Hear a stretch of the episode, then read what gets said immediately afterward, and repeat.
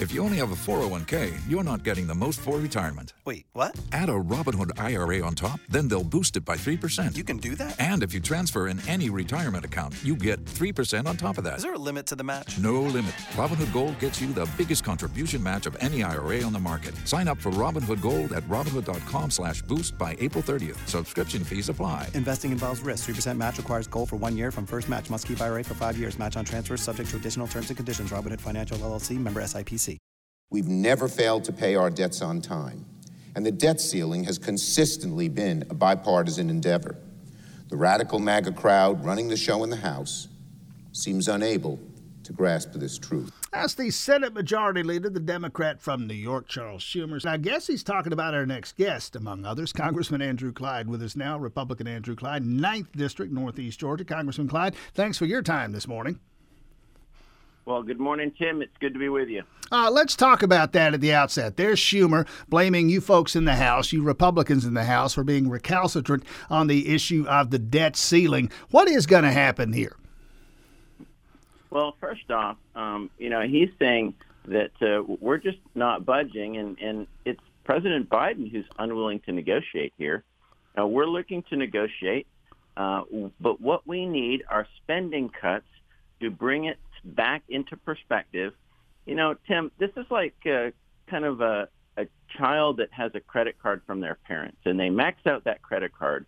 I mean, what do the parents do? Do they just automatically increase the debt limit on that credit card, or do we sit that kid down and have a good financial talk with them and and uh, discuss uh, uh, new, uh, you know, resp- more responsible ways of uh, spending uh, before we do anything here?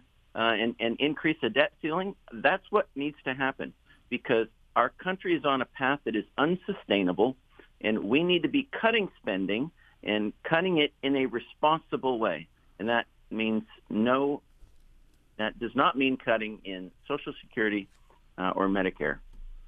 Uh, Congressman Andrew Clyde, all right, you, you have a you have a better position from which to deal with this now, appointed to the House Appropriations Committee. Help me understand what that means, by the way, because you talk about cutting spending here or there. As I understand it, uh, the the federal budget it's kind of a unique thing, its own monster. Uh, you only have so much input as a member of Congress, even on the Appropriations Committee, because only so much of that budget, a percentage of it, is discretionary spending. The rest of it's on autopilot. What can you folks really do? Well, we can certainly attack the discretionary portion of it, and we certainly will, because I think that's a very, very important part of the budget. Um, within the discretionary, you have defense, then you have non-defense discretionary spending. Um, I think that uh, the number one responsibility of the federal government is the defense of the nation. It is the security of the nation. And so, therefore, uh, that's going to be a priority for us. But being on appropriations, we have the ability to cut. And we now have the Holman rule, which is a great rule. That's a part of the, the negotiation that we got with, uh, with Speaker McCarthy. And that rule allows us to to go all the way down to the individual federal job. And we can cut spending by cutting the excess from the different departments that we're seeing in the federal government. I personally think the federal government is bloated and out of control, and we need to rein it back in and, and make some of these agencies a lot skinnier than what they are. It just suddenly occurs to me, Congressman Clyde, you folks in the House, listen, and I, am only being a little bit facetious here. You could do everything congressionally uh, in terms of the way you vote and appropriate in the House. Uh, give us something just short of the New Jerusalem, and it doesn't matter because Schumer and those folks still run the Senate, and Biden's up there in the White House. Uh, are you folks going to be able to do anything other than posture for the next few months? Oh yes, Brian or Tim, we have we have the House, we have the checkbook this is this is the responsibility under the Constitution of the House. So we are in control here, Tim. I mean, and President Biden is simply going to have to negotiate with us. The Senate is going to have to negotiate with us because we own the checkbook per the Constitution. Every revenue bill starts in the House. Congressman Andrew Clyde with us. Mentioned your appointment to the Appropriations Committee. That came from the Speaker of the House, Kevin McCarthy. Uh, you were prominent in the 15 rounds of voting that culminated with Kevin McCarthy ascending to the speakership, the California Congressman McCarthy, uh, opposed to that nomination uh, to begin with and ultimately on board with it. And maybe that's, some would say, how you got that seat on appropriations. Step us through that whole process. Sure. Well, first off, Tim, it was never about personalities. It wasn't that that uh, I didn't want Kevin McCarthy as Speaker. It was about an opportunity to fundamentally change the way Congress operates. We know Congress is broken, and the American people know Congress is broken. So we looked at this opportunity with a slim majority as the right time to use the right amount of leverage to accomplish the right result. And um, I looked at it like, if not us, then who? If not now, then when? Uh, Congress is famous for kicking the can down the road, and I will not do that anymore under a Republican majority. We need to ensure that we have the rules and the guardrails in place to make sure that our nation is responsibly spending the money that the tax money of our that our people give to the federal government, and we need to make sure um, that we keep the speaker accountable to that. And that's what this was all about. It wasn't about personalities at all. I like Kevin McCarthy. Andrew Clyde, Congressman Andrew Clyde, with us. Uh, you and uh, dozens of other Republicans in the House uh, signing on to a piece of legislation that would roll back some of President Biden's uh, executive orders uh, regarding abortion and access to it. Uh, step us through what that would do. Sure. Um, that was a, a very, very proud moment for me. I was able to introduce during the um, the March for Life uh, at our nation's capital that happened last week.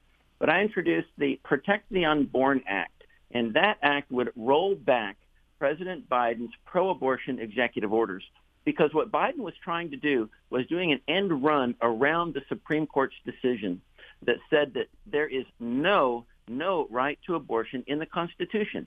And it correctly rolled that decision back to the states. And here President Biden is trying to use a federal executive order to change the Dobbs decision. And that's simply wrong. Uh, it's unconstitutional. And so I introduced uh, this act to, to roll back what President Biden has done. And we can go further uh, in appropriations. We can defund it. And that's one of the beauties of having a seat on the Appropriations Committee. We have significant influence at the very, very beginning of the process. And that's what uh, I plan on doing. And, and by the way, had almost 90 co-sponsors, 90 Republicans came on board with me as original co-sponsors of that legislation. As a matter of fact, I was just scanning the list. I, I, I, think you tell me if I'm wrong here, but I think every Republican in the Georgia congressional delegation on board with you on, on this particular piece of legislation. Yes, you are correct. Every Republican in the Georgia delegation was a, was a original co-sponsor on that bill. Very do, proud of that. Fact. Do you see at some point uh, from either side or even from both sides. Uh, okay, the Dobbs decision, as you correctly point out, it, it didn't ban abortion, it simply returned the question to the states. Do you see at some point, as has been suggested over the years, Congress taking up the question of either legalizing it nationally or banning abortion nationally? Um, I think that it needs to be, it needs to stay in the states uh, where the states can make that decision you know, we in the federal government uh, are allowed by the Constitution certain responsibilities, certain authorities. Abortion is not one of them. I do not think that that is something that that we should, in the federal government, that we should be legalizing in any way, shape, or form. Because think about it, the very, very first uh, in our Declaration of Independence, the very first right that is mentioned is the right to life, Tim. And we have to protect that. That's why government was created to protect life. So, under no circumstances would would I ever ever um, you know promote abortion at a federal level. Now, no. are you are you sure? Are you sure the right to life is mentioned? Because I heard Kamala Harris, our vice president, the other day, uh, referencing that portion uh, of that document, and she didn't mention the right to life. Well, maybe she forgot, or maybe she didn't know how to read. But I believe it says life, liberty, and the pursuit of happiness. Um, that's in our in our founding document, the actual birth certificate of our nation, our Declaration of Independence. So he needs to go back and reread it. Uh, quickly, very quickly, about 30 seconds here, uh, and I'm sorry to sandbag you late here, but what, if anything, should we make of this classified document business? Seems like everybody who isn't nailed down has some of them. Well, yeah, I think it's a, a very serious thing. As a military officer, I dealt with classified information, and I took it very seriously. But I think there's a huge um, uh, difference between a vice president uh, and anyone else having classified material and the president of the United States. Because the difference here is the president has the ability, unlike anyone else, to declassify documents. He is the only one that, with his word, he can declassify something. And so you have President Trump who has that authority. You have everybody else who doesn't. Congressman so Andrew Clyde, we're up against it. Have to leave it there. Best of luck moving forward. Thanks for your time this morning. Thanks, Tim. Tax day is coming. Oh, no. But if you sign up for Robinhood Gold's IRA with a 3% match, you can get up to $195 for the 2023 tax year. Oh, yeah. Sign up at Robinhood.com slash boost by tax day to get the biggest contribution match on the market. Subscription fees apply.